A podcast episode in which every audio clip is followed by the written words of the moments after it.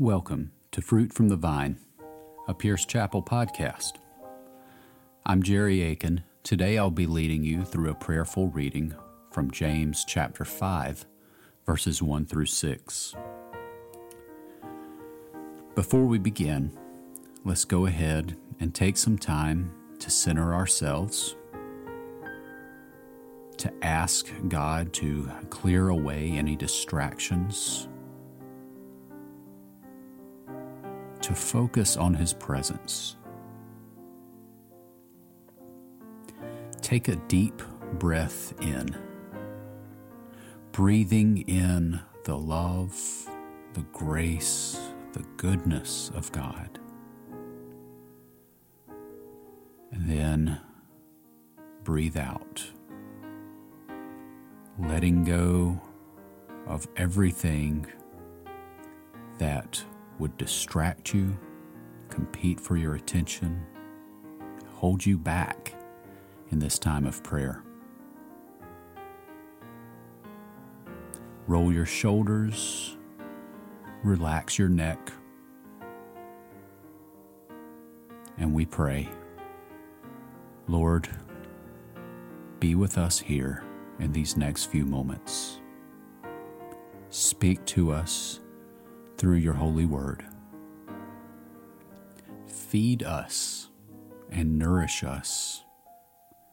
We do not live by bread alone, but by the word of God. Hear these words from James chapter 5, verses 1 through 6 from the Common English Bible. Pay attention, you wealthy people. Weep and moan over the miseries coming upon you. Your riches have rotted. Moths have destroyed your clothes. Your gold and silver have rusted, and their rust will be evidence against you. It will eat your flesh like fire. Consider the treasure you have hoarded in the last days. Listen Hear the cries of the wages of your field hand. These are the cries you stole from those who harvested your fields. The cries of the harvesters have reached the ears of the Lord of heavenly forces. You have lived a self satisfying life on this earth, a life of luxury. You have stuffed your hearts in preparation for the day of slaughter. You have condemned and murdered the righteous one who doesn't oppose you.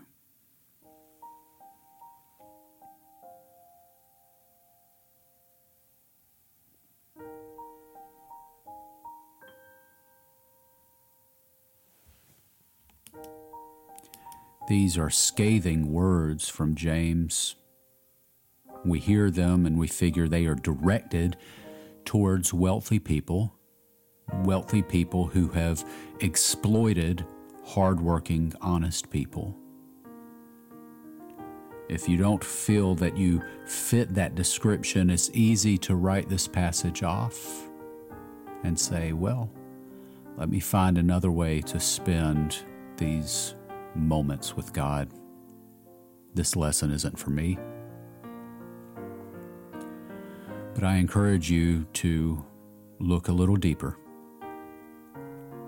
this passage talks about living a self satisfying life on earth, a life of luxury. How many of us are guilty of doing just that? Seeking comfort, seeking more convenience, seeking more things that make our lives just a little bit nicer. And while there's nothing wrong with being happy and finding joy here on earth, sometimes we are reckless in the way that we do so. All you have to do is look at your gadgets, your smartphones, your laptops, the very things that make life so much more convenient, and then ask ourselves, where are these manufactured? How are they manufactured? Who does the hard work?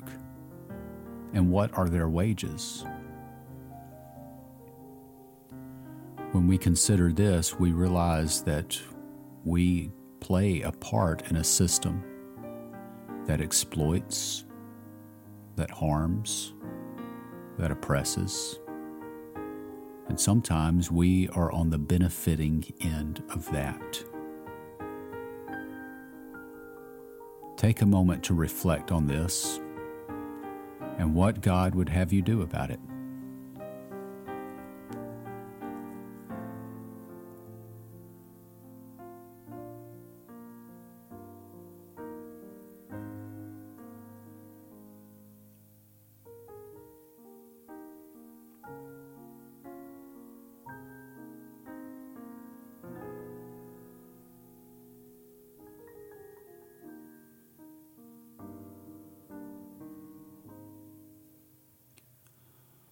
While we cannot directly affect the wages that laborers earn in factories that we don't own, while we can't actively free people from working in sweatshops, even if that is their livelihood, maybe there's a way that we could use our voice, our witness, to pursue and push for justice in the world so that these systems begin to topple and people are treated more fairly across the board.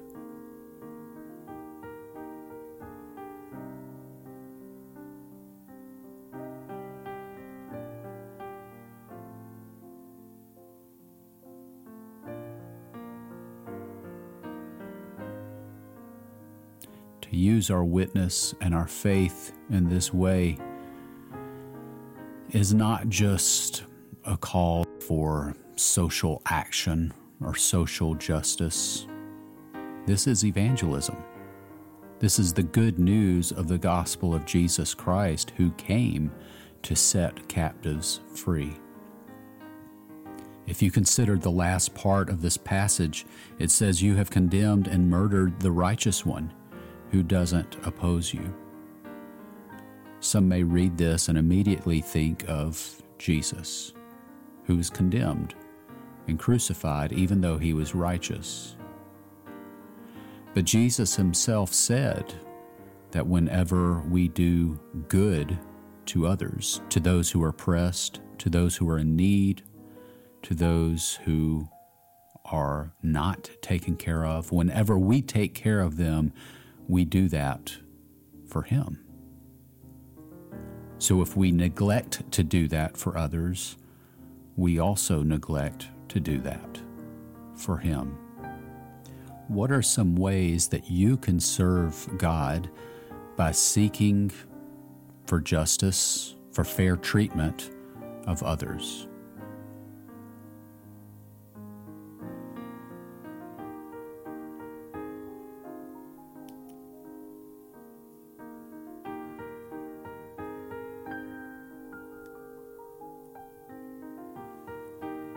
I'm going to read the same passage now from the Living Bible translation. See if there's anything that stands out this time that you didn't catch the first time. Look here, you rich men.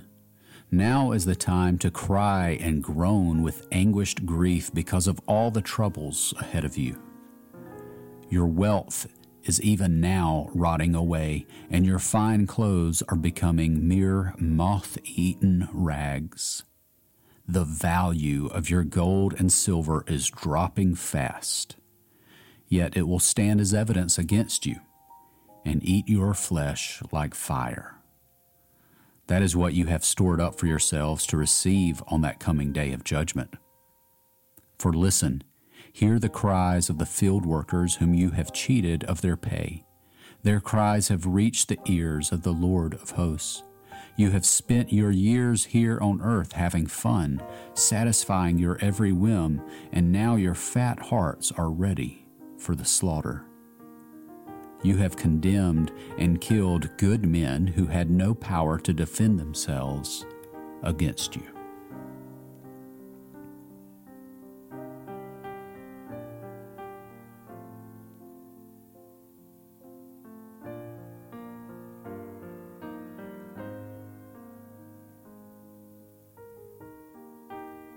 James says here that the value of your gold and silver is dropping fast.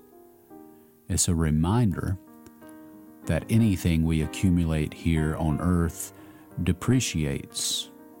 Even money itself, as inflation rises over the years, the value of your treasure will depreciate. All the way to the point to where when we leave this earth, it's literally worth nothing at all to us anymore.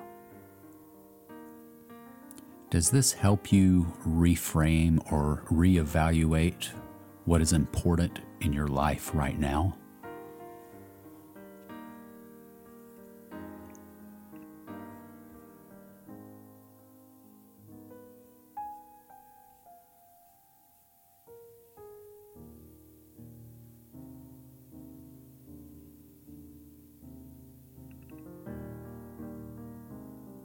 We give glory, honor, and praise to God for His holy word.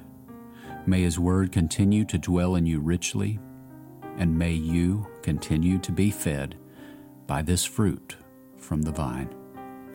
Amen.